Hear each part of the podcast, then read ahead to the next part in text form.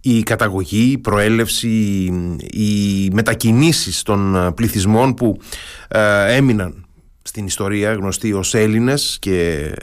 θεωρούμε οι περισσότεροι ότι ε, είμαστε ε, πληθυσμιακή τους απόλυξη. Ε, η,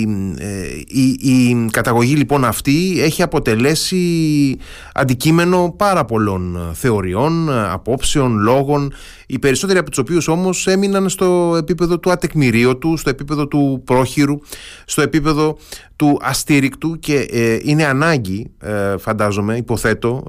πιστεύω προσωπικά, να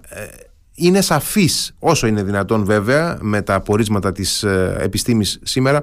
ε, αυτή η προέλευση, αυτή η καταγωγή, αυτές οι διαδρομές, οι κινήσεις. Νομίζω ότι έχουμε την ευκαιρία σήμερα, θα έχουμε την ευκαιρία ε, να ακούσουμε τις πιο υπεύθυνες απαντήσεις από τον διδάκτορα προϊστορικής αρχαιολογίας Θεόδωρο Γιαννόπουλο συγγραφέα του βιβλίου «Πόθεν και πότε οι Έλληνες» από τις Πανεπιστημιακές Εκδόσεις Κρήτης. Ένα βιβλίο που έχει κάνει σημαντική διαδρομή. Ε, κλείνει φέτος τα 10 του χρόνια ε, και έχει γίνει, νομίζω, θα έλεγα, ε, ένα κλασικό ε, βοήθημα. Καλησπέρα, κύριε Γιαννόπουλε. Καλησπέρα σας και σας ευχαριστώ πάρα πολύ για την πρόσκληση. Ε, λοιπόν, πριν, ε, πριν ρωτήσω ε, πόθεν και πότε οι Έλληνες ε, να, να πω ότι έχω την, την εντύπωση έτσι διαβάζοντας το βιβλίο έχω την εντύπωση ότι σας παρακίνησε αρκετά στο αντικείμενο αυτό και όλη αυτή η παραφιλολογία ας το πούμε έτσι που έχει αναπτυχθεί στη διάρκεια των χρόνων σχετικά με το αντικείμενο. Έχετε απόλυτο δίκιο ένα από τα βασικά κίνητρα που είχα κατά την προσπάθειά μου να συγγράψω αυτό το βιβλίο ήταν ακριβώς το γεγονός ότι το ζήτημα αυτό έχει αποτελέσει πολλές φορές πεδίο δραστηριοποίησης και εργαλειοποίησης θα έλεγα από συμπολίτες μας οι οποίοι προσεγγίζουν τα συγκεκριμένα ζητήματα με έναν τρόπο ο οποίος δεν είναι ούτε ιδιαίτερα εμπεριστατωμένος επιστημονικά αλλά κυρίως δεν είναι πάρα πολύ υγιής ως προς την γενικότερη προσέγγιση. Διότι πολλές φορές στο παρελθόν, στη νεότερη Ελλάδα το γνωρίζουμε ότι γίνεται ένα εργαλείο ε, εκτόνωσης θα λέγαμε, ένα πεδίο εκτόνωσης εναγώνιων ταυτοτικών αναζητήσεων. Γίνεται ένα πεδίο στο οποίο αναζητούμε ταυτότητα ή ταυτότητες και σε αυτό το πλαίσιο πολλές φορές η προσέγγιση του παρελθόντος γίνεται παντιοτρόπως προβληματική. Η προϊστορία ανήκει σε αυτά τα πεδία τα οποία πολύ συχνά εργαλειοποιούνται και το ειδικότερο ζήτημα της προέλευσης ή καταγωγής των Ελλήνων πάρα πολλές φορές έχει προσεγγιστεί και συνεχίζει να προσεγγίζεται με έναν τρόπο ο οποίος δεν είναι σίγουρα ο πλέον ενδεδειγμένος. Συνεπώς ένας σκοπός βασικός αυτού του βιβλίου ήταν ακριβώς να λειτουργήσει ενημερωτικά, να λειτουργήσει εγχειριδιακά, να παρουσιάσει σε ένα ευρύτερο κοινό με έναν τρόπο επιστημονικό αλλά ταυτόχρονα θέλω να πιστεύω και αρκετά προσιτό όλη αυτή την μακρά και σύνθετη διεθνή διεπιστημονική διερεύνηση του ζητήματος της προέλευσης του ελληνικού πολιτισμού ενός ζητήματος το οποίο βεβαίως ήδη από τα πρώτα κεφάλαια ο αναγνώστης διαπιστώνει ότι συνδέεται και με ένα ευρύτερο δυσεπίλητο ζήτημα το λεγόμενο Ινδοευρωπαϊκό προβλημα Ε, τώρα, ε, εγώ πριν, πριν μπούμε στο, στο προκείμενο, ας πούμε έτσι, να πω εγώ ως ε, ιστορικός της σύγχρονης εποχής ότι δεν έχει πραγματικά κανένα νόημα ε, η αναπομπή ε, σύγχρονων ταυτοτήτων, εθνικών ταυτοτήτων σε πληθυσμούς της ε, προϊστορικής εποχής. Έτσι, δηλαδή να το ξεκαθαρίσω αυτό και νομίζω ότι συμφωνείτε κι εσείς ως προς αυτό. Συμφωνώ απόλυτα με αυτό που λέτε. Από την άλλη μεριά βέβαια θα τόνιζα ότι οι σύγχρονες εθνικές και ο τρόπος με τον οποίο αντιλαμβανόμαστε mm-hmm. εαυτούς με όρους εθνικούς, όχι μόνο στην Ελλάδα, αλλά και σε πολλές άλλες χώρες στον δυτικό κόσμο, είναι τόσο ισχυρός ο, ε, και διαποτίζει, θα έλεγα, πάρα πολύ έντονα τη σκέψη μας, αλλά και την επιστημονική έρευνα. Ναι. Όταν, για παράδειγμα, στο πλαίσιο του Ινδοευρωπαϊκού προβλήματος μιλάμε για τον πρώτο ελληνικό κλάδο, τον πρώτο τον πρώτο κελτικό, τον πρώτο γερμανικό. Αυτοί οι όροι δεν είναι απλές λέξεις. Όσο κι αν οι υπεύθυνοι επιστήμονες διαχωρίζουν τη γλωσσική διάσταση από την εθνική, Οι ίδιες αυτές οι έννοιες είναι βγαλμένες μέσα από την ορολογία των νεωτερικών εθνικών ταυτοτήτων. Ο όρος γερμανικός, ο όρος ελληνικός, ο όρος σλαβικός. Και εδώ υπάρχει κατά την άποψή μου ένα ζήτημα το οποίο χρήζει μιας καλύτερης, πιο προσεκτικής διαφοροποίησης και διάκρισης σε ό,τι αφορά αυτή τη διερεύνηση. Με άλλα λόγια, ακόμα και όταν προσπαθούμε να διαφοροποιηθούμε και να θέσουμε υποκρίση αυτά τα ζητήματα όπως πολύ ωραία αναφέρεται, ακόμα και σε αυτές τις περιπτώσεις πολλές φορές ελοχεύει σε ένα μίσο συνειδητό και μίσο ασυνείδητο επίπεδο η παρίσφρηση αυτής της διάστασης των νεωτερικών Πολύ, πολύ, πολύ, σωστά. πολύ, πολύ σωστά το θέτετε. Λοιπόν, πάμε λοιπόν τώρα στο, στο προϊστορικό παρελθόν, το απότατο παρελθόν που μπορούμε, εν πάση περιπτώσει, να ε, τεκμηριώσουμε και ε, τίθεται το ερώτημα πότε και από πού ε, εμφανίζονται, κινούνται ε, και πού κατευθύνονται τα πληθυσμιακά σύνολα που ε, εγκαθίστανται στον ελλαδικό χώρο αν εγκαθίστανται ή δεν βρίσκονται εδώ ήδη ή οτιδήποτε αλλά πώς εν πάση περιπτώσει χαρτογραφείται εντός εισαγωγικών αυτή η, η γένεση; Θα έλεγα ότι εδώ μπορούμε να διακρίνουμε δύο διαφορετικά ζητήματα. Το ένα είναι η αφετηρία γενικότερα της ανθρώπινης κατοίκησης στον χώρο εκείνον τον οποίο ονομάζουμε σήμερα ελλαδικό και αιγιακό και από την άλλη μεριά έχουμε την απαρχή της εμφάνισης σε αυτό το χώρο εκείνου του γλωσσικού ιδιώματος το οποίο έμελε αργότερα να ε, χαρακτηριστεί ως ελληνική γλώσσα και να το προσεγγίζουμε και εμείς σήμερα ως ελληνική γλώσσα. Σε ό,τι αφορά το πρώτο σκέλος, υπησερχόμαστε στο πεδίο της παλαιολιθικής αρχαιολογίας, της παλαιολιθικής κατοίκησης της Ευρώπης, ένα πολύ σύνθετο κεφάλαιο το οποίο φτάνει από τις απαρχές του γένους Homo πριν από δύο εκατομμύρια χρόνια στον ευρύτερο αφρικανικό και ευρασιατικό χώρο για να φτάσει μέχρι τις πιο πρόσφατες βαθμίδες αυτής της εξέλιξης, δηλαδή στην, απότερη, στην ανώτερη παλαιολιθική περίοδο και στην εμφάνιση και εδραίωση του Homo sapiens, του ανατομικός δηλαδή σύγχρονου ανθρώπου, του κλάδου εκείνων, εκείνους στον οποίο ανήκουμε και όλοι εμείς. Στον ελλαδικό χώρο και στο Αιγαίο υπάρχουν ευρήματα και παλαιότερων ανθρωπιδών που εντάσσονται στην ευρύτερη σφαίρα του Homo erectus και ευρήματα του ανθρώπου του Νεάντερταλ και βεβαίως από ένα σημείο και μετά και του ανατομικός σύγχρονου Αυτά τα ευρήματα όμως αφορούν γενικά την κατοίκηση και καταρχάς δεν μπορούν να συνδεθούν με θεωρίες που αφορούν τη γλώσσα, πόσο μάλλον το έθνος ή οποιαδήποτε ανάλογη ταυτοποίηση. Συνεπώς, εδώ πρέπει να περάσουμε στο δεύτερο σκέλος που αφορά τη γλώσσα και ως προς αυτό το πρώτο βήμα μας είναι ακριβώς το να ορίσουμε εντός εισαγωγικών τους Έλληνες ως τους ομιλητές της ελληνικής γλώσσας ή για να το πούμε πιο σωστά του γλωσσικού εκείνου περιβάλλοντος το οποίο επρόκειτο να εξελιχθεί σε αυτό το οποίο γνωρίζουμε από τους ιστορικούς χρόνους ως ελληνική γλώσσα και το ορίζουμε ως τέτοιο επιτρέψτε μου να θέσω εδώ και μια πιο θεωρητική διάσταση από μια αντικειμενιστική σκοπιά ή αλλιώς ητική σκοπιά όπως λέγεται στην ανθρωπολογία δηλαδή από τη σκοπιά του σύγχρονου παρατηρητή mm-hmm. διότι κατά την προϊστορία πιθανόν υπήρχαν άνθρωποι οι οποίοι μιλούσαν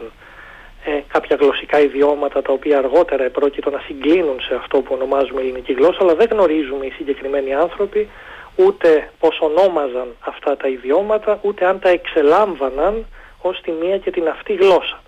Συνεπώς εμείς ως σύγχρονοι ερευνητές προσεγγίζουμε αυτά τα φαινόμενα με όρους προσέγγισης της ελληνικής γλώσσας, της προϊστορίας της ελληνικής αλλά πρέπει πάντα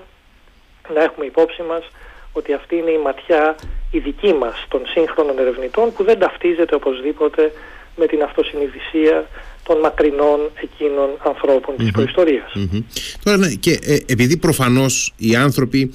ε, δεν εξελίσσουν τον πολιτισμό τους ξεκινώντας από την ε, ε, γραμματική και το συντακτικό αλλά η, η εξέλιξη της γλώσσας φτάνει σε ένα σημείο πια τυπολογίας που μπορεί να αντιληφθούμε ως ένα συμπαγές γλωσσικό σώμα. Ε, αναρωτιέμαι ποια είναι η χρονική διακύμανση ε, της εμφάνισης αυτών των γλωσσικών ποικιλιών που ε, τώρα μπορεί, εγώ δεν είμαι ειδικός και μπορεί να, να, να, χρησιμοποιώ όρους που δεν είναι σωστοί αλλά εν πάση περιπτώσει ε, θα χρησιμοποιήσω του, τους όρους που, ε, που μου είναι πρόσφοροι και εσείς μπορεί να με διορθώσετε όπου κάνω λάθος. Αλλά ε, ε, ποιο είναι το, αυτό το χρονικό περιθώριο που εμφανίζονται οι, οι γλωσσικές μορφές, οι γλωσσικές ποικιλίες που προσυδειάζουν σε αυτό το οποίο στη συνέχεια εξελίσσεται και ε, ε, αποκρισταλώνεται κάποια στιγμή την αρχαϊκή ή κλασική περίοδο ίσως σε αυτό το οποίο γνωρίζουμε ως την, ε, την κλασική μορφή της αρχαίας ελληνικής με τις διαλέκτους της, τη γραμματική της κλπ. Αυτό το οποίο γνωρίζουμε με πλήρη βεβαιότητα είναι ότι οι πιο πρώιμες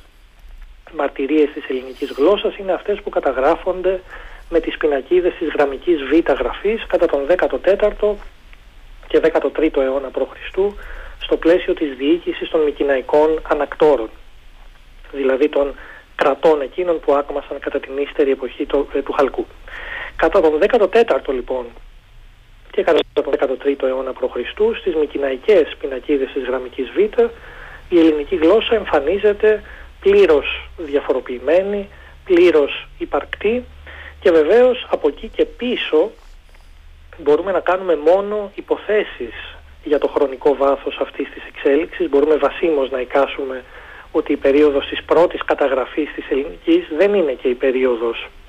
της πρώτης της εμφάνισης. Προφανώς η ελληνική γλώσσα υπήρχε αρκετά πιο πριν για να φτάσει να καταγραφεί μέσα στο πλαίσιο της μικυναϊκής ανακτορικής Ποιο είναι όμως το χρονικό βάθος αυτής της εξέλιξης και πώς μπορούμε να αντιληφθούμε τις απαρχές της αυτό πλέον είναι ζήτημα της κάθε θεωρίας που επιχειρεί να διαλευκάνει την προέλευση της ελληνικής γλώσσας ως ενός επιμέρους επεισοδίου της προέλευσης και διασποράς της Ινδοευρωπαϊκής γλωσσικής οικογένειας. Mm. Επισερχόμαστε δηλαδή ουσιαστικά σε αυτό το σύνθετο δυσεπίλητο Ινδοευρωπαϊκό πρόβλημα το οποίο αφορά την προέλευση και εξέλιξη των περισσότερων γλωσσών της Ευρώπης και αρκετών γλωσσών της Κεντρικής Ασίας ένα πρόβλημα το οποίο διερευνάται συστηματικά από τα τέλη του 18ου αιώνα. Είναι τουλάχιστον δύο αιώνες που έχει συγκεντρώσει το ενδιαφέρον επιστημόνων από διάφορους κλάδους, από την ιστορικο-συγκριτική γλωσσολογία, την προϊστορική αρχαιολογία, εσχάτως ακόμα και από την πληθυσμιακή γενετική και θα λέγαμε ότι η έρευνα δεν έχει καταλήξει σε μια θεωρία η οποία να γίνεται απολύτως αποδεκτή από όλους ακριβώς διότι όταν μιλάμε για την προ-ιστορία, δηλαδή την περίοδο πριν την εμφάνιση των γραπτών μνημείων, μπορούμε σε μεγάλο βαθμό να κάνουμε μόνο υποθέσεις. Άρα λοιπόν η συγκεκριμένη έρευνα συνοδεύεται από έναν μεγάλο βαθμό αβεβαιότητας και αυτός ο βαθμός αβεβαιότητας βεβαίως είναι και ένα καμπανάκι για το, για το με πόση προσοχή πρέπει να προσεγγίζουμε αυτά τα ζητήματα. Ε, αυτοί οι δυο και πλέον αιώνες ε, ε, έρευνας και αναζήτησης πάνω στη, στον άξονα της, ε, του Ινδοευρωπαϊκού κόσμου ε, μας έχουν απαντήσει το ερώτημα ε, εάν ε, είναι η γλώσσα που, που συγκροτεί ε, τις πληθυσμιακές κοινότητες ή οι πληθυσμιακές κοινότητες παράγουν τη γλώσσα. Τώρα δεν ξέρω, αυτό που λέω ίσως μοιάζει λίγο με το, με το ζήτημα του αυγού και της κότας. Αλλά εν πάση περιπτώσει θέλω να πω, εάν τελικά οι πληθυσμοί συγκροτούνται επειδή μιλούν μια κοινή ή ομοιάζουσα γλώσσα ή ε, αναπτύσσουν αυτή τη γλώσσα επειδή συγκατοικούν. Από τη σκοπιά της αρχαιολογίας θα έλεγα ότι το ερώτημά σας μπορεί να συσχετιστεί με ένα μείζον γεγονός, μια μείζον ατομή στην εξέλιξη συνολικά του ανθρωπίνου είδους, που είναι η εμφάνιση του νεολιθικού πολιτισμού. Δηλαδή η εμφάνιση της γεωργίας και της κτηνοτροφίας, που είχαν ως επακόλουθο την μόνιμη εγκατάσταση πριν περίπου 10.000 χρόνια. Αυτή η μόνιμη εγκατάσταση θεωρώ ότι υπήρξε κλειδί για την συγκρότηση των ανθρώπινων πληθυσμών σε κοινότητες οι οποίες σιγά σιγά φτάνουν να προσλαμβάνουν τη μορφή των ανθρώπινων κοινοτήτων όπως τις γνωρίζουμε και από τις μεταγενέστερες εποχές. Θεωρώ δηλαδή ότι το κλειδί για την συγκρότηση αυτών των ανθρώπινων κοινοτήτων στην πιο πολύ άνθρωποι βεβαίως εκδοχή τους είναι σίγουρα η μόνιμη εγκατάσταση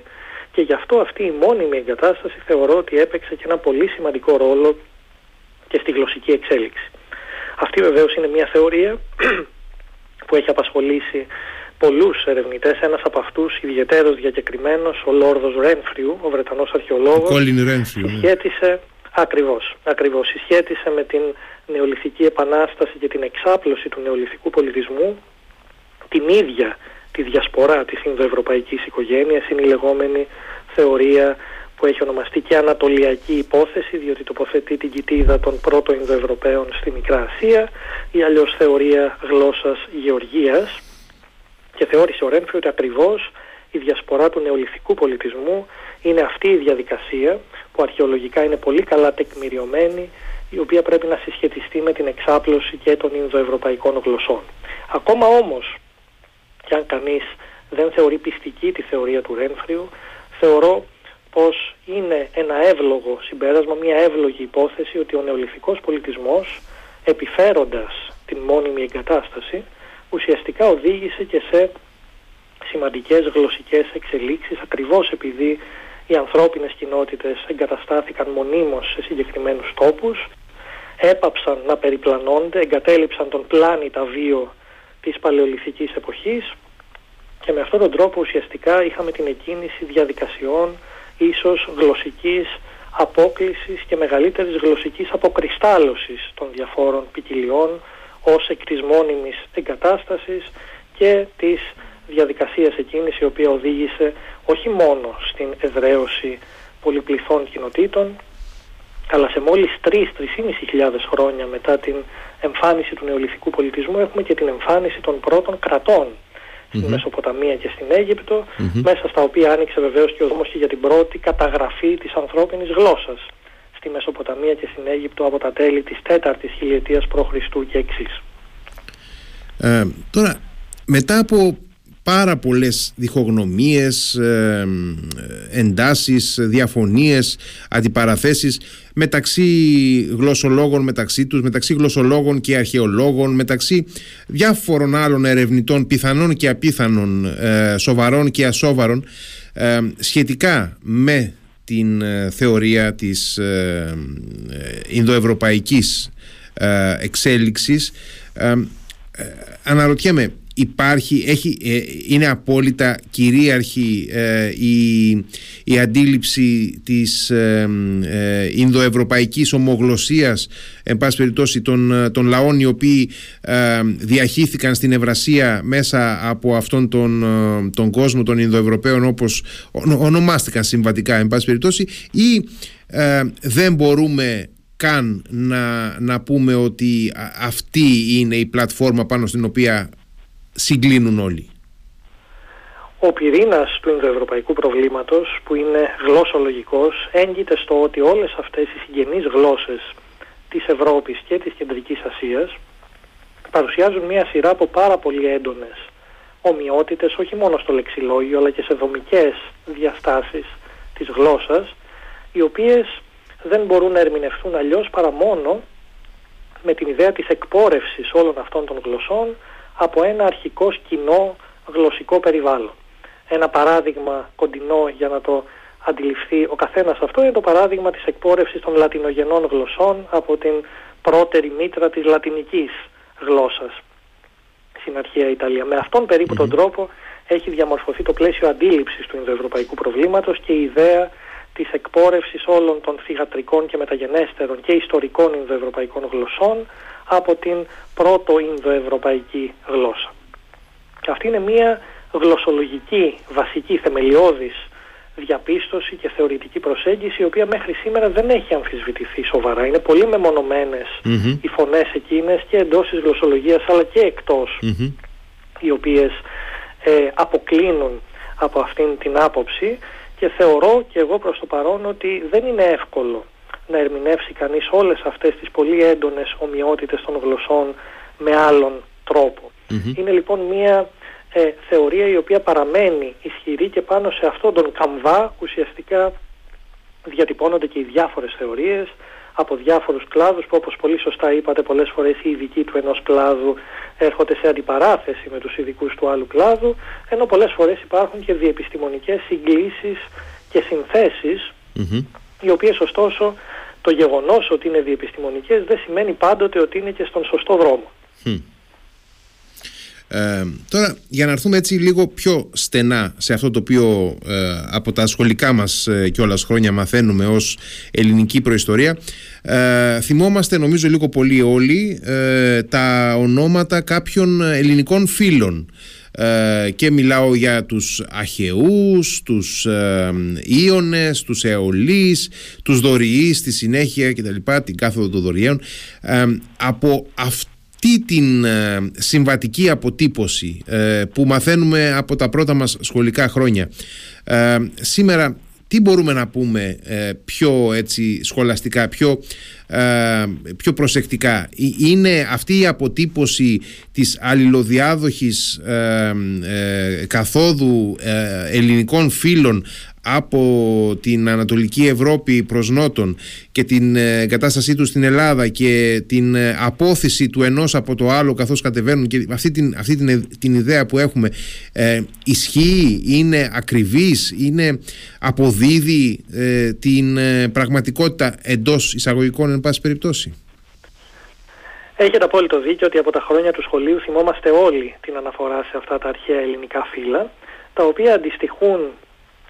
σε γενικές γραμμές στις αρχαίες ελληνικές διαλέκτους, δηλαδή στις διαλέκτους στις οποίες ήταν χωρισμένη η αρχαία ελληνική γλώσσα στους ιστορικούς χρόνους της αρχαιότητας, δηλαδή κατά την πρώτη χιλιετία π.Χ.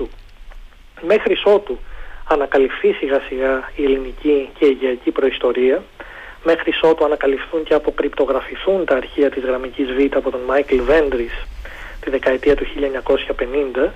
Αυτές οι πληροφορίες και των αρχαίων πηγών αλλά και των αρχαίων διαλέκτων ήταν αδική οδός που είχαν οι ερευνητές προκειμένου να ε, διερευνήσουν την απότερη προέλευση της ελληνικής γλώσσας. Και επί τη βάση αυτή διαμορφώθηκαν διάφορες θεωρίες όπως του γλωσσολόγου Κρέτσμερ για την κάθοδο των Ελλήνων κατά κύματα τα οποία αντιστοιχούσαν στις διάφορες Στην πορεία αυτή η αντίληψη άλλαξε και εντός της γλωσσολογίας και της φιλολογίας. Θεωρήθηκε δηλαδή ότι ουσιαστικά οι Έλληνες έφτασαν σε ένα κύμα. Έφτασαν σε μια ενιαία και ακολούθως έγινε ο διαχωρισμός, ο διαμοιρασμός σε διάφορες διαλέκτους. Θεωρείται δηλαδή σήμερα ότι αυτή η διάκριση των αρχαίων ελληνικών διαλέκτων απηχεί μια αρκετά πιο πρόσφατη εξέλιξη της ελληνικής γλώσσας, πιο πρόσφατη ακόμα και από την κατάσταση της ελληνικής γλώσσας κατά την δεύτερη χιλιετία π.Χ. την περίοδο δηλαδή στην οποία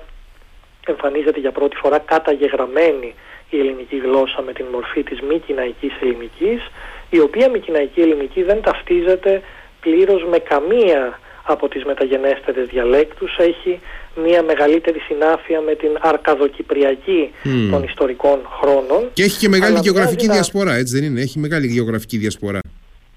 Βεβαίως, τα ευρήματα της γραμμικής Β απαντούν σε έναν ευρύ χώρο και στην υπηρετική Ελλάδα και στο Αιγαίο, όσο και αν πρέπει εδώ να πούμε ότι τα ευρήματα αυτής της γραφής, της γραμμικής Β, είναι λιγότερο ευρέως ήταν μάλλον λιγότερο ευρέως διαδεδομένα μεταξύ του γενικού πληθυσμού από ότι για παράδειγμα τα ευρήματα των κριτικών γραφών της mm γραμμικής Α που είναι το πρόγονο σύστημα της mm γραμμικής Β και της κριτικής ιερογλυφικής που φαίνεται ότι είχαν μεγαλύτερη διασπορά μεταξύ του πληθυσμού, δηλαδή για να το πούμε διαφορετικά ότι ο μινοϊκός πληθυσμός της Κρήτης ήταν πιο εγγραμματος από τον μικυναϊκό πληθυσμό της υπηρετικής Ελλάδας εντός του οποίου φαίνεται ότι μόνο οι λόγοι γραφής των ανακτόρων είχαν τη μεγαλύτερη εξοικείωση με τη γραφή. Αυτό οφείλεται σε κάποια οπισθοδρόμηση πολιτισμική ε, ή σε κάποια διάρρηξη του πληθυσμιακού στρώματος; Αυτό οφείλεται πιθανόν στο ότι ο μινοϊκός πολιτισμός είχε φτάσει σε ένα επίπεδο εγγράμματου πολιτισμού λίγο πιο προηγμένο από αυτόν της υπηρετικής Ε, το γιατί αυτό συνέβη δεν είναι εύκολο να το απαντήσουμε. Σε πολλά επίπεδα όμως ο μινοϊκός πολιτισμός, ακόμα και στο επίπεδο της τέχνης, της τεχνικής και καλλιτεχνικής παραγωγής, έφτασε σε ένα σημείο θα λέγαμε λίγο πιο εκλεπτισμένο από τον μικυναϊκό πολιτισμό της υπηρετικής Ελλάδας, οπότε δεν νομίζω ότι είναι και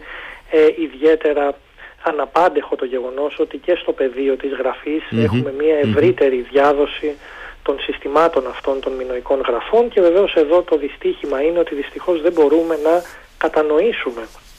τις κριτικές γραφές διότι δεν έχουν ακόμη αποκρυπτογραφηθεί σε αντίθεση με την γραμμική β της υπηρετικής Ελλάδας η οποία αποκρυπτογραφήθηκε και η διαφορά βεβαίως μεταξύ της αποκρυπτογράφησης της μιας γραφής και της μη αποκρυπτογράφησης των άλλων υποδηλώνει βεβαίως ότι οι γραφές αυτές δεν κατέγραφαν την ίδια γλώσσα. Ε, πάνω σε αυτό τώρα ακριβώς ε, θέλω να ρωτήσω και κάτι άλλο κύριε Γιαννόπουλε. Έχει ε, να το πω έτσι ε, λίγο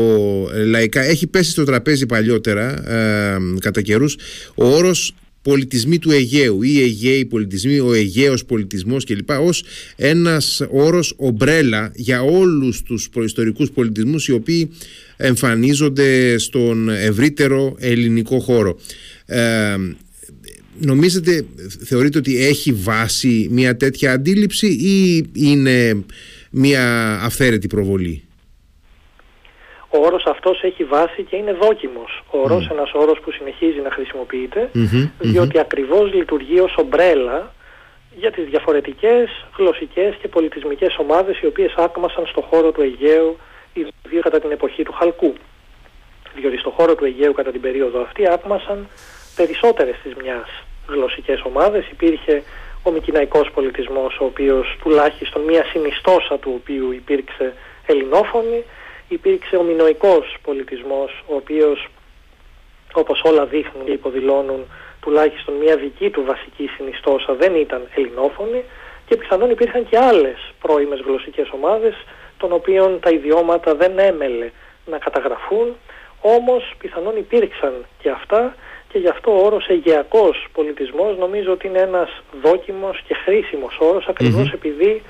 συμπυκνώνει ε, αυτή την ποικιλομορφία την γλωσσική και πολιτισμική στον χώρο του Αιγαίου κατά την εποχή του Χαλκού. Άρα τώρα ε, έχω ε, ένα ερώτημα με δύο σκέλη. Αφενός ε, είπατε ότι ε, κάποιες τουλάχιστον συνιστώσεις του μικυναϊκού κόσμου δεν ήταν ελληνόφωνες, ελληνόγλωσσες. Έχει ε, ιδιαίτερο ενδιαφέρον αυτό νομίζω να μας πείτε κάτι παραπάνω σχετικά με, με αυτό. Και δεύτερον για τους δωρείς θέλω να ρωτήσω αυτό το οποίο έχουμε στο μυαλό μας και γνωρίζουμε από το σχολείο και θυμόμαστε ως κάθοδος των δωριαίων και οι ε, συναφείς με αυτήν καταστροφές ε, των ε, μικυναϊκών αστικών κέντρων κλπ. είναι κάτι το οποίο έχει ανατραπεί, δεν, δεν υφίσταται ως αντίληψη πλέον; Ναι, για να ξεκινήσω από το πρώτο ερώτημα, δηλαδή το θέμα των συνιστοσών που ανέφερα πριν, ο λόγος που χρησιμοποίησα αυτόν τον όρο είναι ότι το γεγονός ότι η Μικυναϊκή Ανακτορική Διοίκηση χρησιμοποιούσε αναμφισβήτητα μια πρώιμη μορφή της ελληνικής, την λεγόμενη Μικυναϊκή Ελληνική, αυτό δεν σημαίνει ότι σε όλες τις, σε όλες τις επικράτειες των Μικυναϊκών κρατών κατοικούσαν αμυγός ελληνόφωνοι πληθυσμοί. Γνωρίζουμε ότι ακόμα και κατά τους ιστορικούς χρόνους της ελληνικής αρχαιότητας κατοικούσαν και ξένοι στις ελληνικές αρχές, ελληνικές πόλεις κράτη. Συνεπώς δεν μπορούμε αυτό να το αποκλείσουμε και κυρίως δεν πρέπει να κάνουμε το λάθος το οποίο γίνεται σε κάποιες μελέτες της πληθυσμιακής γενετικής σχάτως, δηλαδή το να συγχαίουμε τους αρχαιολογικούς πολιτισμούς με εθνονύμια. Το λέω αυτό διότι ο μικυναϊκός πολιτισμός είναι ένας αρχαιολογικά οριζόμενος πολιτισμός. Και οι αρχαιολογικοί πολιτισμοί είναι πρωτίστως συγκεκριμένα σύνολα σταθερά επανεμφανιζόμενων αρχαιολογικών ευρημάτων σύμφωνα με τον κλασικό ορισμό του Gordon Child, του μεγάλου Αυστραλού αρχαιολόγου. Συνεπώς έχουμε να κάνουμε με στοιχεία υλικού πολιτισμού τα οποία δεν πρέπει να εξισώνονται γενικευτικά ούτε με γλωσσικές ούτε με εθνικές ταυτότητες. Συνεπώς ο μικυναϊκός πολιτισμός είναι ένας πολιτισμός που αποτελείται από συγκεκριμένα στοιχεία υλικού πολιτισμού, το ίδιο και ο μινοϊκός πολιτισμός. Άρα λοιπόν εδώ έχουμε να κάνουμε με στοιχεία υλικού πολιτισμού και μέσω ορισμένων ευρημάτων, των ευρημάτων της γραμμικής Β, γνωρίζουμε ότι οι συγκεκριμένοι φορείς αυτού του υλικού πολιτισμού σίγουρα ήταν ελληνόφωνοι. Κάποιοι άλλοι φορείς των ίδιων στοιχείων υλικού πολιτισμού, για παράδειγμα κάποιοι άλλοι χρήστες της μικυναϊκής γραπτής κεραμικής ή των μικυναϊκών θαλαμοειδών τάφων στο πεδίο των ταφικών εθήμων, μπορεί να μην ήταν οπωσδήποτε ελληνόφωνοι, Κατά τον ίδιο τρόπο, αν μου επιτρέπετε μια αναλογια που και στις μέρες μας κάποιος ο οποίος έχει διαρρυθμίσει το σπίτι του με έπιπλα γνωστής σουηδικής εταιρείας επίπλων δεν σημαίνει ότι είναι Σουηδός. Ή κάποιος ο οποίος έχει στο σπίτι του ηλεκτρικές και ηλεκτρονικές συσκευές από γνωστή μεγάλη εταιρεία της Νότιας Κορέας δεν σημαίνει ότι είναι Νοτιοκορεάτης. Έτσι λοιπόν και στο πλαίσιο των προϊστορικών πολιτισμών πρέπει να έχουμε υπόψη μας ότι μιλάμε για αρχαιολογικούς πολιτισμούς που δεν ταυτίζονται με συμπαγείς γλωσσικές και εθνικές ομάδες. Αυτό... Κατά τον ίδιο τρόπο λοιπόν. Ναι, ναι, βέβαια, πείτε μου. Όχι, συγγνώμη που διακόπτω. Ήθελα, ήθελα απλά να ρωτήσω αν αυτό αφορά ε, ομοιότητες που ε, ψηλαφούνται αρχαιολογικά μεταξύ ευρημάτων στην ελληνική Χερσόνησο, στην Χερσόνησο της Ανατολίας, στην Ιταλική Χερσόνησο ή και εντός του ελλαδικού χώρου; Ο όρος αρχαιολογικός πολιτισμός είναι ένα ευρέως χρησιμοποιούμενο εργαλείο ταξινόμησης από τους αρχαιολόγους που χρησιμοποιείται για πλήθος αρχαιολογικών πολιτισμών σε όλο τον κόσμο. Όπως έχουμε τον Μικυναϊκό πολιτισμό ή τον Μινοϊκό πολιτισμό, έτσι έχουμε για παράδειγμα τον πολιτισμό Χάλστατ ή τον πολιτισμό της γραμμικής ταινιωτής κεραμικής ή τον πολιτισμό Βίντσα, τον πολιτισμό Χαλάφ. Έχουμε άπειρους αρχαιολογικούς πολιτισμούς που ορίζονται ακριβώς με τον ίδιο τρόπο ως συγκεκριμένα σύνολα σταθερά επανεμφανιζόμενων ευρημάτων, δηλαδή επικράτειες γεωγραφικές στις οποίες οι άνθρωποι για μια δεδομένη χρονική περίοδο κάνουν χρήση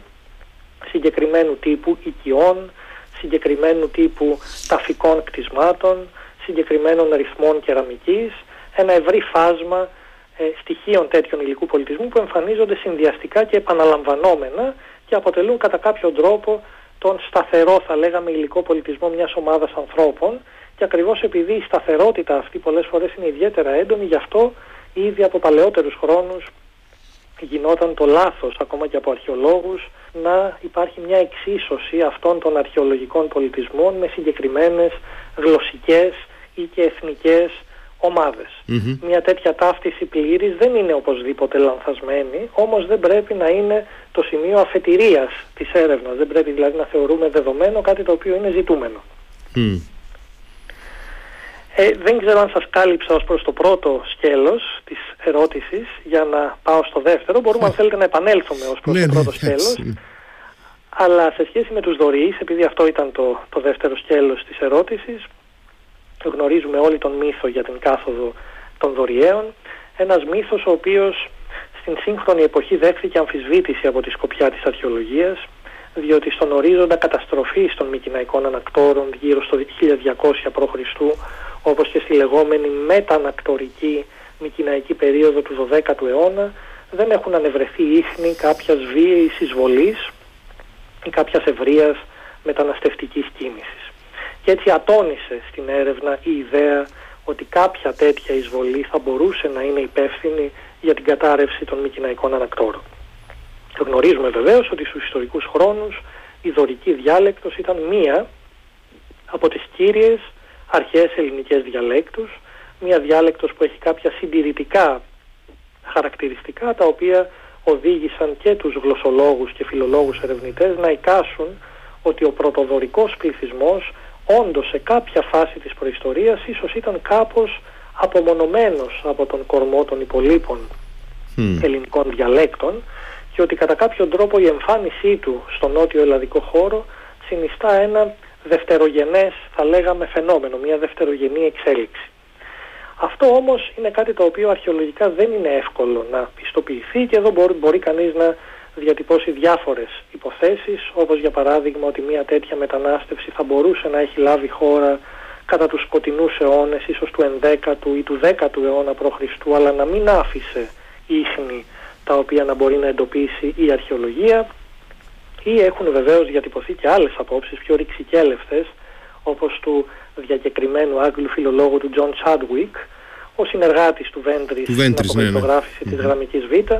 ο οποίος είχε διατυπώσει τη δεκαετία του 70 την άποψη ότι ενδεχομένως δεν έλαβε ποτέ χώρα κάποια κάθοδος ή δευτερογενής έλευση των Δωριέων στην Νότια Ελλάδα αλλά ότι εξ αρχής οι Δωριείς και οι Αχαιοί ήταν παρόντες στο νότιο ελλαδικό χώρο και ότι οι δωριείς κατά τους μικυναϊκούς χρόνους ήταν μια υποτελής τάξη στην υπηρεσία των αρχαίων αρχόντων των μικυναϊκών βασιλείων. Mm. Συνεπώς και ως προς αυτό το ζήτημα δεν έχει υπάρξει μια πλήρης διαλεύκανση από την αρχαιολογική και γλωσσολογική φιλολογική έρευνα και βεβαίως αυτό είναι κάτι το οποίο δημιουργεί ακόμα μεγαλύτερο ενδιαφέρον για τη διερεύνηση αυτών των ζητημάτων τα οποία αντιστέκονται ακόμα και στις πιο σύγχρονες θεωρητικές και μεθοδολογικές προσεγγίσεις της αρχαιολογίας και των συναφών επιστημών. Ε, τώρα ε, θα, θα, θα, επιστρέψω για λίγο στους Μικυναίους γιατί, ε, γιατί επιμένω με τους ε, Μικυναίους με τον Μικυναϊκό πολιτισμό διότι έχω την εντύπωση ότι ε, λίγο πολύ τον θεωρούμε ως τον αρτιότερο ελληνικό προϊστορικό πολιτισμό ε, ως τον μαζικότερο και ίσως αυτό έχει να κάνει βεβαίως και με την επιρροή που υπάρχει λόγω των ομυρικών επών και την, την ηρωική απεικόνηση των Μικυναίων εν πάση των Αχαιών όπως πληθυσμιακά τους έχουμε ταυτίσει. Και αναρωτιέμαι αυτή η, η εντύπωση που μέσω των ε, βεβαίως πολύ ε, πιο ε, μεταγενέστερων ε, ομυρικών επών έχουμε για τον μικυναϊκό κόσμο είναι εν πάση περιπτώσει κοντά στην αντικειμενική υπόσταση αυτού του πολιτισμού με το ερώτημά σας ανοίγεται το ομυρικό πρόβλημα, το οποίο βεβαίως είναι και αυτό μια πάρα πολύ σύνθετη υπόθεση. Και εδώ το πρώτο πράγμα που πρέπει να επισημάνουμε είναι ότι υπάρχουν ερευνητές οι οποίοι θεωρούν ότι ο Όμηρος δεν σχετίζεται και πάρα πολύ με τη Μικυναϊκή περίοδο, αλλά ότι είναι ένας mm ποιητής είτε των σκοτεινών χρόνων, δηλαδή της περίοδου που ακολούθησε την κατάρρευση του Μικυναϊκού πολιτισμού, είτε ένας ποιητής ο οποίος απηχεί περισσότερο την περίοδο στην οποία ήθιστε να τοποθετείται η τελική φάση σύνθεσης των επών, δηλαδή τη γεωμετρική περίοδο mm-hmm. κυρίου 8ου αιώνα. Συνεπώς το αν τα ομυρικά έπι κάποια στοιχεία σε αυτά όντως ανάγονται στην Μικυναϊκή περίοδο είναι ένα ζήτημα το οποίο δεν συγκεντρώνει και πλήρη ομοφωνία. Προσωπικά πιστεύω ότι σίγουρα κάποια ζητήματα, κάποια στοιχεία ακόμα και γλωσσολογικά των επών ανάγονται στη Μικυναϊκή περίοδο όμως συμμερίζομαι την άποψη των ερευνητών εκείνων που θεωρούν ότι η κοινωνία που μας περιγράφει ο Όμηρος δεν ταιριάζει πάρα πολύ με όσα γνωρίζουμε για την Μικυναϊκή ανακτορική περίοδο του 14ου και του 13ου αιώνα. Πιο πολύ η κοινωνία που περιγράφεται στον Όμηρο παραπέμπει ενδεχομένως στην κοινωνία της μετανακτορικής περίοδου και ίσως και των μεταγενέστερων σκοτεινών αιώνων, εάν δεν θεωρήσουμε ότι μπορεί ο Όμηρος ή τουλάχιστον κάποια στοιχεία σε αυτά τα έπι να ανάγονται και σε περιόδους παλαιότερες των μικυναϊκών Και βεβαίως το κατά πόσον θα εικάσουμε κάτι τέτοιο εξαρτάται από το ποια θεωρία για το Ινδοευρωπαϊκό πρόβλημα ασπαζόμαστε, δηλαδή το από πότε θεωρούμε ότι η ελληνική γλώσσα ήταν παρούσα και ομιλούνταν τουλάχιστον στο νότιο ελλαδικό χώρο.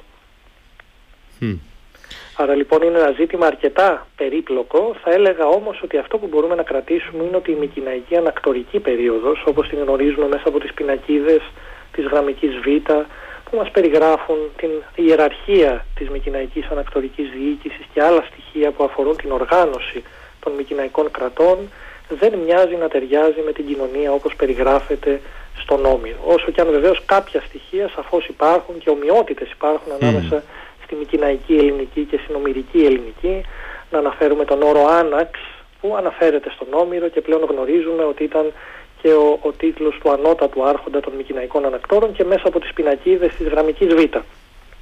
mm Άρα λοιπόν υπάρχουν συνάφειες αλλά υπάρχουν και αρκετές διαφοροποιήσεις που κάνουν τα θέματα αυτά και την, την αντιστοίχηση αυτή της ομυρικής με την Μικυναϊκή κοινωνία κάπως δύσκολη. Και ε, έτσι, για να μην καταχραστώ και πάρα πολύ ακόμα το χρόνο σας να, καθόλου, ε, καθόλου. να ρωτήσω εάν τελικά ε, βάζοντας στο επίκεντρο του ενδιαφέροντός μας τους ε, Έλληνες της κλασικής εποχής, τους Έλληνες δηλαδή που μετά τον 6ο ε, αιώνα π.Χ. Ε, διαμορφώνουν έναν ε, βασικό πολιτισμικό τύπο και ε, αναπτύσσουν μια γραμματεία και παίζουν έναν σημαντικό ιστορικό ρόλο στην ευρύτερη περιφέρειά τους από την ε, ε, Μαύρη Θάλασσα μέχρι την Ανατολική Μεσόγειο κλπ. Ε, εάν βάλουμε λοιπόν αυτόν τον πληθυσμό που γνωρίζουμε μέσα από την κλασική γραμματεία στο επίκεντρο του ενδιαφέροντός μας θα μπορούσαμε να πούμε εάν αυτοί οι Έλληνες οι Έλληνες που οι περισσότεροι γνωρίζουμε ε, στη διάρκεια του 5ου, του 4ου αιώνα π.Χ. Ε, είναι ε, απόγονοι, είναι ε, πληθυσμιακά προϊόντα πληθυσμών που ήρθαν εδώ ακολουθώντας δρόμους είτε μέσω της Ανατολίας είτε μέσα από την Ευρασία ε, βόρεια ενώ από τις ε, παιδιάδες της Νότιας Ρωσίας και ε, προς Νότον είναι γεγενείς κάτοικοι του ελληνικού χώρου ή είναι πρόσμιξη αυτών των δύο προελεύσεων; Οι Έλληνες των ιστορικών χρόνων είναι σίγουρα γλωσσικοί και πολιτισμικοί απόγονοι των ελληνόφωνων πληθυσμών της ύστερης εποχής του Χαλκού, δηλαδή των Μικυναϊκών πληθυσμών που ομιλούσαν τη Μικυναϊκή Ελληνική. Το πώς εμφανίστηκαν, το πώς προέκυψαν οι ελληνόφωνοι πληθυσμοί της ύστερης εποχής του Χαλκού είναι ακριβώς το θέμα αυτό το οποίο προσδένεται στο ευρύτερο πλαίσιο του Ινδοευρωπαϊκού προβλήματος και εδώ ο πιο εύκολος τρόπος να απαντήσω το ερώτημά σας είναι ότι η απάντηση εξαρτάται από το ποια θεωρία για το Ινδοευρωπαϊκό πρόβλημα ασπαζόμαστε. Mm. Εάν κανείς ασπάζεται για παράδειγμα τη θεωρία Κουργκάν που την περιγράψατε με, αθρε, με αδρές γραμμές,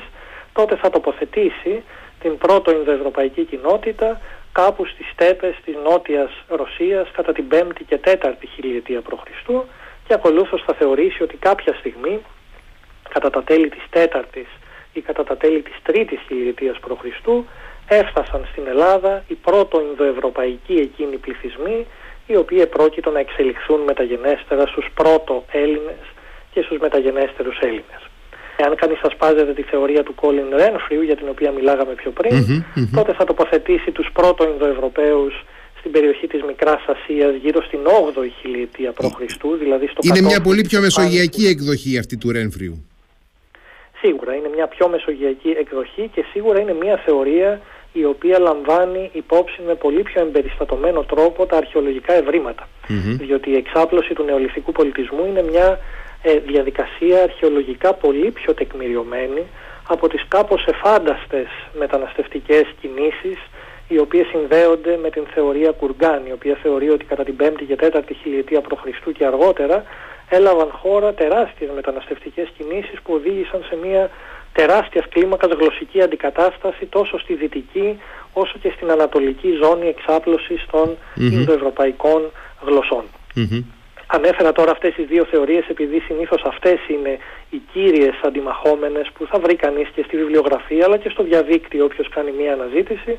Προσωπικά όπως ε, κατέθεσα την άποψή μου στο βιβλίο. Θεωρώ ότι μέσω μιας αρχαιολογικής εισάτοπων απαγωγής, δηλαδή μιας διερεύνησης η οποία έχει στο επίκεντρό της τα ευρήματα της προϊστορικής αρχαιολογίας ενδεχομένως θα πρέπει η συζήτηση για την προέλευση της Ινδοευρωπαϊκής γλωσσικής οικογένειας να μεταφερθεί σε μια προ-νεολιθική ε, πολιτισμική βαθμίδα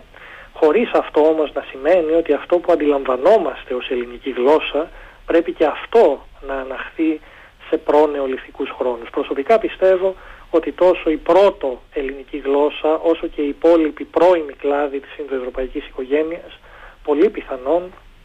άρχισαν να αποκρισταλώνονται και να διαμορφώνονται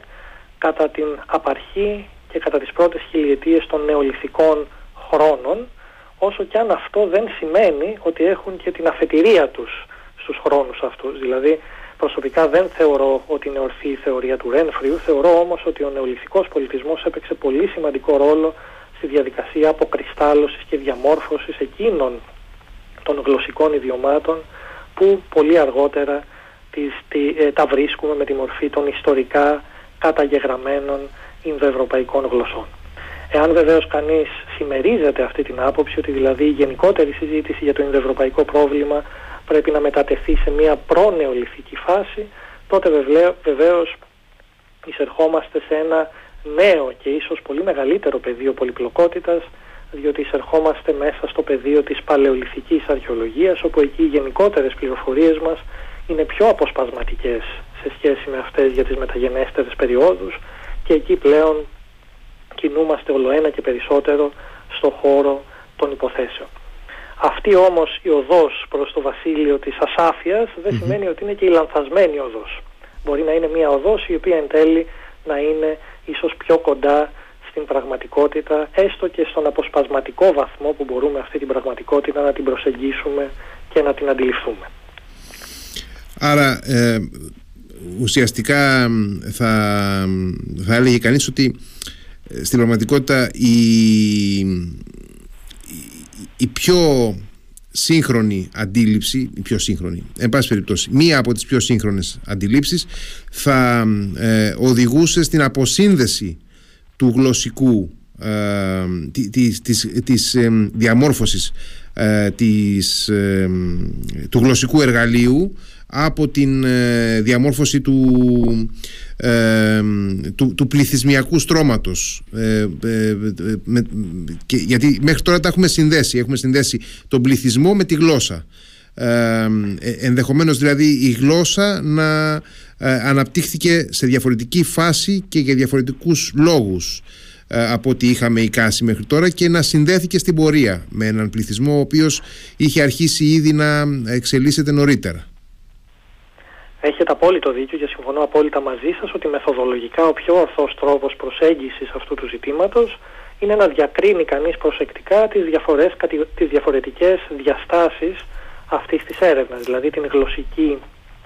από την εθνική και από την πληθυσμιακή, πόσο μάλλον από τη γενετική, όσο και αν πρέπει εδώ να τονίσουμε ενημερωτικά ότι εδώ και αρκετές δεκαετίες η θεωρία εκείνη η οποία συγκεντρώνει ας πούμε μια κάπως μεγαλύτερη σύγκληση και ομοφωνία μεταξύ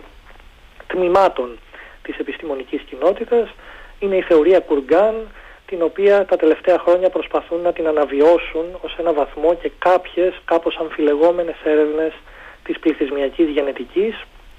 οι οποίες θα έλεγα αποτελούν ένα αυτόνομο πεδίο συζήτησης διότι πολλές φορές προσλαμβάνονται και με έναν τρόπο από σύγχρονους ενδιαφερόμενους, ο οποίος, για να θυμηθούμε και την αρχή της συζήτησής μας, δεν είναι πάντοτε ο πιο γόνιμος. mm συνεπως χρειάζεται πολύ μεγάλη προσοχή, ιδίως στην προσέγγιση και πρόσληψη αυτών των πορισμάτων της πληθυσμιακής γενετικής, ακριβώς επειδή πολλές φορές δεν είναι αμυγός γενετικές αυτές οι έρευνες, όσο και αν εμφανίζονται ως έρευνες της πληθυσμιακής γενετικής, υπό την έννοια ότι προσδένονται σε προϋπάρχουσες θεωρίες είτε της γλωσσολογίας είτε και της αρχαιολογίας και με ρητό ή υπόρρητο τρόπο πολλές φορές εγκολπώνονται πορίσματα και θεωρητικές προσεγγίσεις είτε της γλωσσολογίας είτε της αρχαιολογίας οι οποίες είναι ζητούμενες και όχι δεδομένες. Ελοχεύει δηλαδή εδώ ο κίνδυνος ενός κυκλικού σε όλες αυτές τις έρευνες. Είναι όμως ένα ζήτημα το οποίο σίγουρα έχει την δική του σύνθετη ιστορία και μας μεταφέρει και σε άλλα έτσι, πεδία που σχετίζονται και με το ζήτημα της πρόσληψης. Και σίγουρα είναι ε, νομίζω ε, σαφέστερο από ποτέ ότι αυτά τα ζητήματα πρέπει να προσεγγίζονται και να αντιμετωπίζονται με την ε, προσοχή και την ευρύτητα αντίληψης που, που απαιτούν και δεν, δεν επιδέχονται